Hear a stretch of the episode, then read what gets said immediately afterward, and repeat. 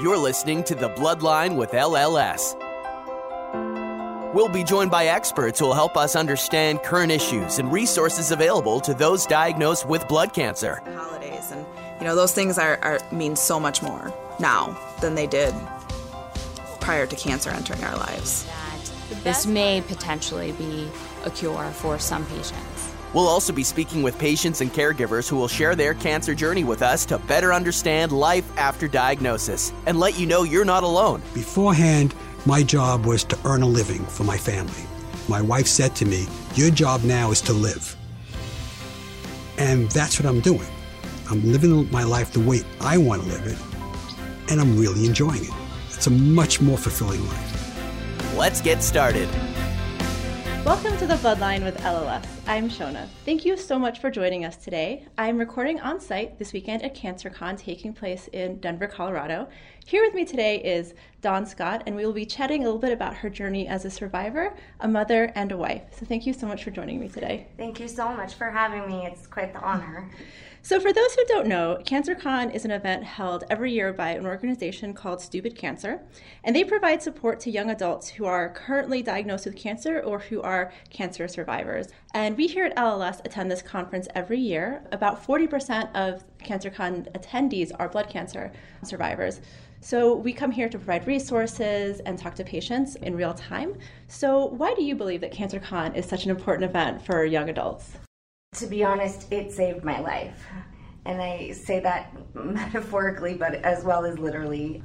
I was diagnosed in 1998, but my first, which was obviously well before the mm-hmm. organization began, but the first OMG event, which is the predecessor to CancerCon, was in 2012. And my first husband had just walked out on me, and I was really struggling and the only thing that I had really set my sights on was fundraising. It was fundraising to go to OMG. And even though I didn't really know anyone, mm-hmm. it was something that I made a priority to still get on the plane and go. And so when I say it saved my life, it I mean it in that it provided resources, it provided a focus point where I could go and meet with other people I didn't feel like an outsider, even though I didn't know anyone. I was immediately accepted. Mm-hmm. Uh, it really gave me a purpose. It reminded me of what I had overcome in my cancer journey, and that what I was dealing with. The end of that marriage was would be a blip on the screen in the grand scheme of things. Mm-hmm. So, CancerCon is just such a resource for caregivers, for fighters, for survivors to remind themselves that there are resources out there and that they're never alone. And there's people that understand what you're going through. Exactly, and yeah. that those people are there 24 7 if you want them to be. So let's talk a little bit about your diagnosis and your journey as a survivor. So, when you were diagnosed, what was going on during that time? I was actually a junior in college. It was my spring semester of 1998, and I noticed my arm was swelling, my right arm. I had a bunch of pain and it gradually was becoming more and more painful. And I had written it off as playing intramural volleyball. But one morning I woke up and my hand was so swollen I couldn't close my hand. And my mom gets superficial blood clots in her legs. So I knew it was like a little voice inside. I knew that this was something big. Mm-hmm. And so I went to urgent care who diagnosed me with multiple blood clots and sent me immediately to the hospital to be admitted. And it was during that really roughly three week admission time that I discovered that I had cancer. So, what was the initial diagnosis then? The initial thing I was told after my biopsy was you have cancer. We have no idea what kind. it was something that pathology lab at the hospital I was at here in Colorado had never seen. My surgeon at the time said, I really need to send this out to a, variety of folks and see what comes back. And about three weeks later, I had a follow up appointment, and he had talked to a woman at the University of Michigan named Dr. Sharon Weiss, who actually was the one that discovered my cancer. Mm and the name of my cancer is epithelioid hemangioendothelioma. That's a mouthful. It's a mouthful. it's uh, definitely a spelling challenge. So we've come to learn to call it EHE for short. EHE. Yes. So, what was treatment like? treatment was sort of a shot in the dark, honestly, initially. So many oncologists in Colorado didn't want to treat me because they didn't know anything about this particular soft tissue sarcoma. It was it's really rare. At the at the point I was diagnosed, I was told by the CDC that I was one of 16 people in the 16? US. Yeah, very Wow. very rare, and so the protocol was really unknown. I found a doctor here in Fort Collins, and she sent me on to Mayo Clinic in Rochester, Minnesota. And I saw a sarcoma specialist there, and I had had an initial surgery where they split my sternum and took out the portion of the vein that the tumor was actually had grown completely inside of a vein in my chest and that was why I was having blood clots because everything was backing up. And so they did a vein graft and removed that section and took out my first rib and took out a bunch of my collarbone.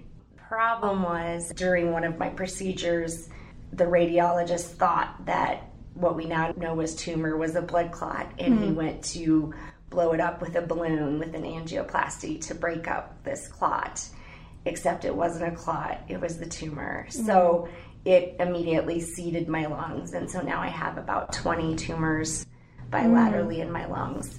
But after surgery, I did four months of intense, intense chemotherapy. And at that point, made a decision that we would wait and watch. Mm-hmm. They didn't shrink, but it didn't grow either.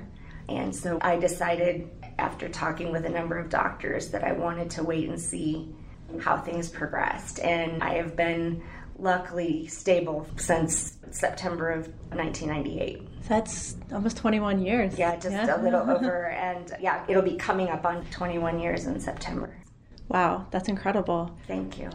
So, during this whole process of going through treatment, was the topic of fertility ever introduced to you? And if so, who initiated that?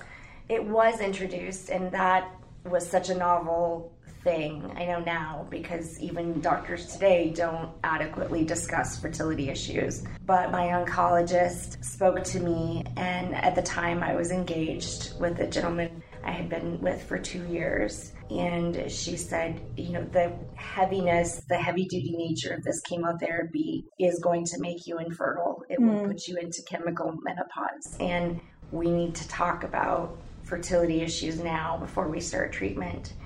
And so she had my fiance and I meet with a fertility specialist and talk a little bit about what our options were at that point. What were your options presented to you? Unfortunately, at that point, it was fairly limited. Right. They weren't doing a whole lot of, they were doing egg embryo freezing. That was a possibility, but just simple egg retrieval and egg freezing was not very viable at that mm-hmm. point, like it is now.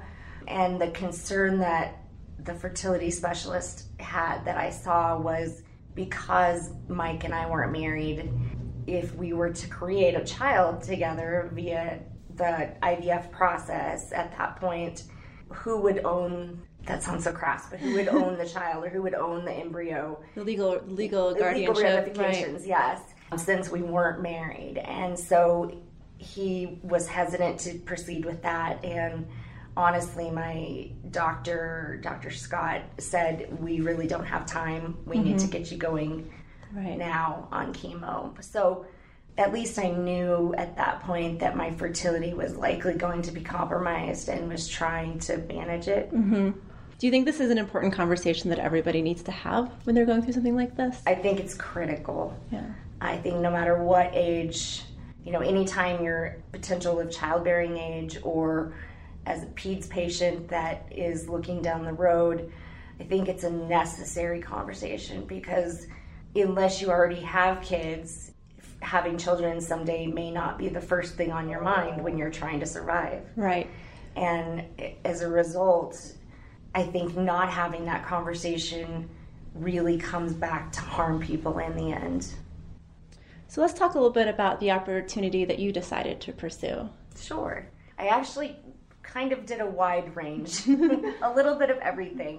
Initially, I've been able to get pregnant, which was a surprise to everyone. My fertility did return. We didn't know how compromised. But unfortunately, I've had six miscarriages. I hmm. can't make it out of the first trimester. And so, in part, while we were trying to family build through natural means, we were also fostering children we had a, a, little girl that we had from nine months old until she was two and a half. Mm-hmm.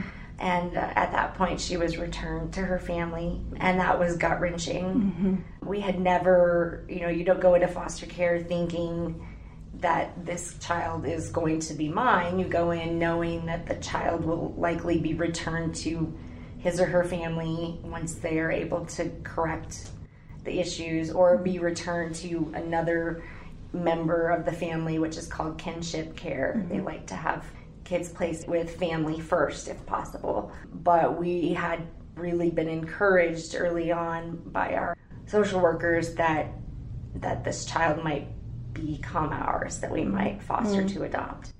And so when that ended, it was devastating. I imagine. I it was imagine. devastating.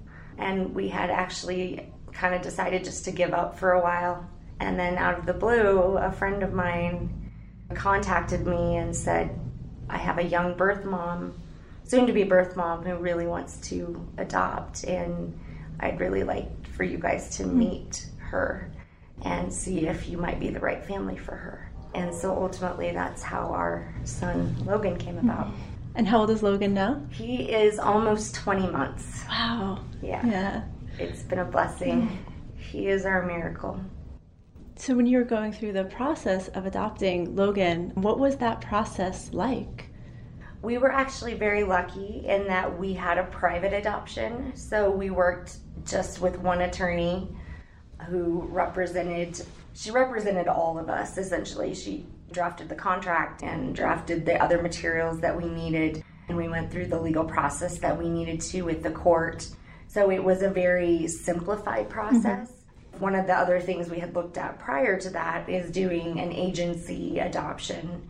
And you can do that at the national level mm-hmm. with larger entities, or you can look at your state entities.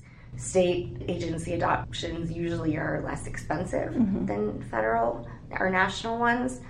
It's a bit of a catch 22. It's much more expensive to go with uh, agency adoption, mm-hmm but they do all the work versus doing a private adoption where it's really just on the birth family, that adoptive family, and then the attorney who's, you know, and then we all go to court. So both have pros and cons, but ours ended up being the private adoption route, and that worked well for our particular situation.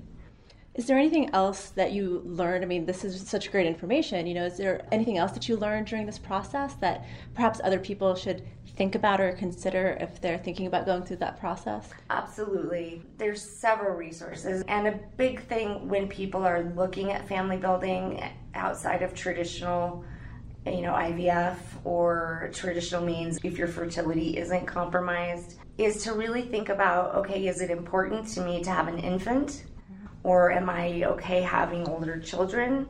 There's so many kids called uh, waiting children that are in the foster care system whose parental rights have already been terminated or on, are in the process of being terminated that just want to come to a loving home.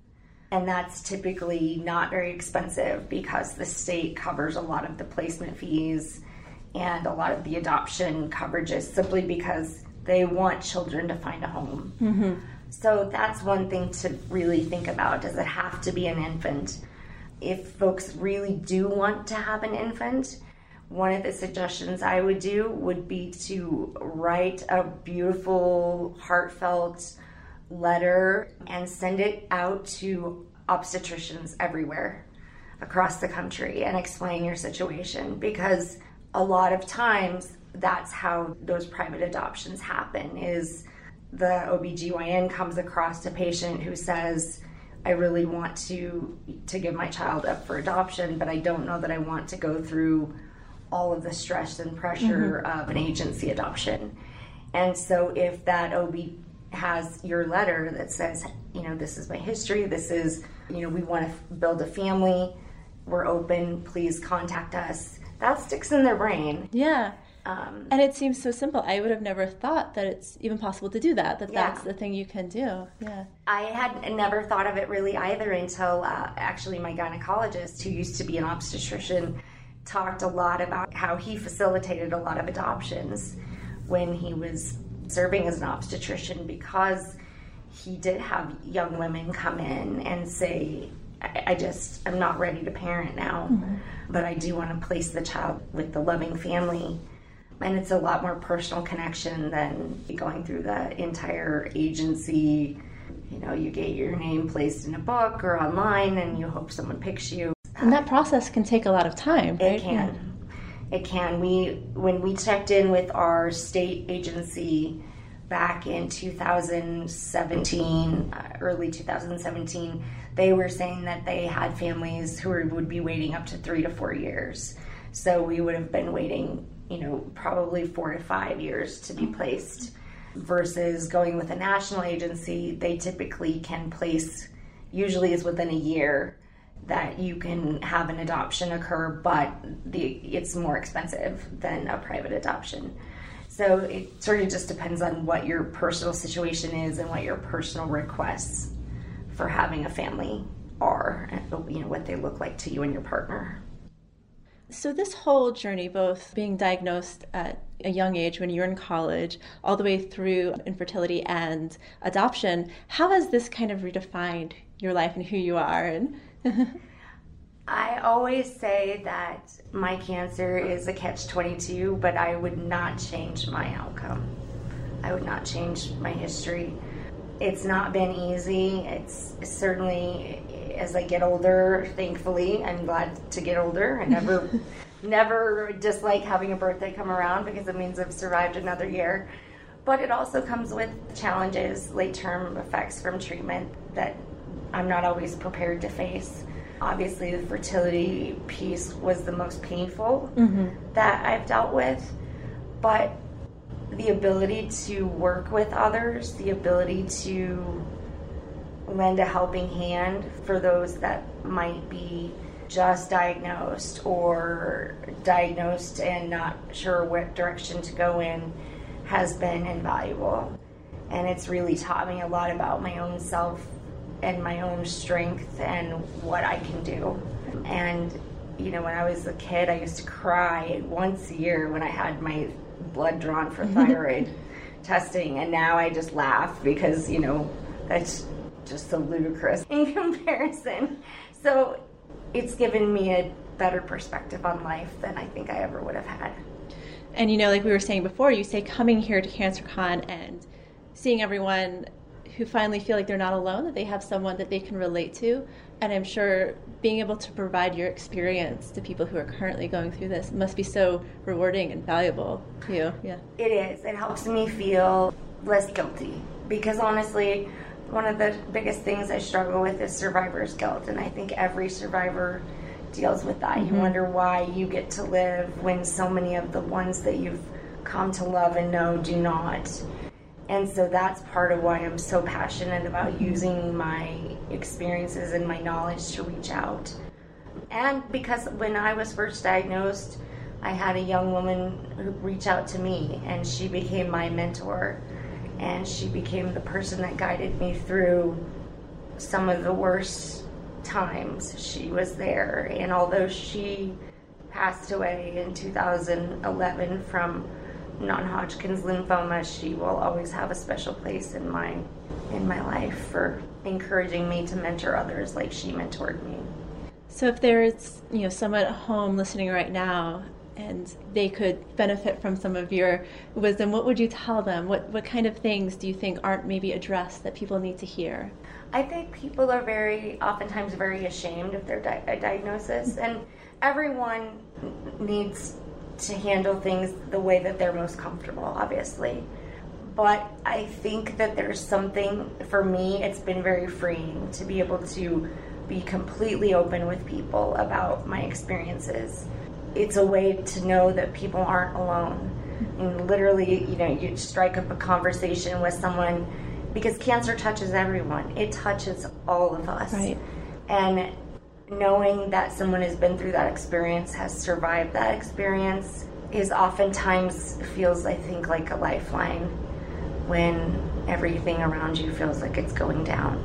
My mom was diagnosed with breast cancer a year after I was diagnosed with my cancer, and I was able to navigate treatment for her mm. that I would not have been able to do otherwise. So, parting words, I guess, just be strong in yourself. Don't be afraid to reach out to others because there are others that are going through exactly what you're facing and they want to be there and support you. And there is a light at the end of the tunnel, even though sometimes it's really hard to see. Well, thank you so much for shedding light on all of that. I'm glad you mentioned survivor's guilt. Yeah, so survivor's guilt is something that has actually been coming up over and over this weekend. We touched on it in our blood cancer session, and we actually recorded an, an entire podcast yesterday just on survivor's guilt. So, listeners, you can check out this podcast on thebloodline.org. And while you're at it, please check out all of our other resources as well on the LLS website. So, for example, we have publications available for all types of blood cancer. And we do, in fact, have a fertility fact sheet if you would like to learn more after listening to this podcast. We have online chats, which are moderated by an oncology social worker, and we also have an online patient support forum called LLS Community, which allows you to join groups based on your disease subtypes or other areas of interest. And then you can chat online with other patients or caregivers who are going through the same things as you. Along the same lines, we do have in person support groups, so be sure to check out what we may be offering in your area and then finally, you can always call one of our information specialists, and they're available to walk you through the trickier aspects of diagnosis, such as financial assistance, accessing resources, or just talking you through your treatment and survivorship journey. And all of this can be found on our website at lls.org, so please check us out. And Dawn, thank you so much for joining us today. This has been a really great conversation, a really great episode. So I'm sure all of our listeners at home appreciate you taking the time today to speak with us. Thank you so much for allowing me to share. And if anyone listening has questions or wants to reach out or just needs someone that they know they can text in the middle of the night, please don't hesitate to reach out and, and ask for my contact information because I'm more than happy to share. Well, we appreciate that so much. Thank you. This has been a pleasure.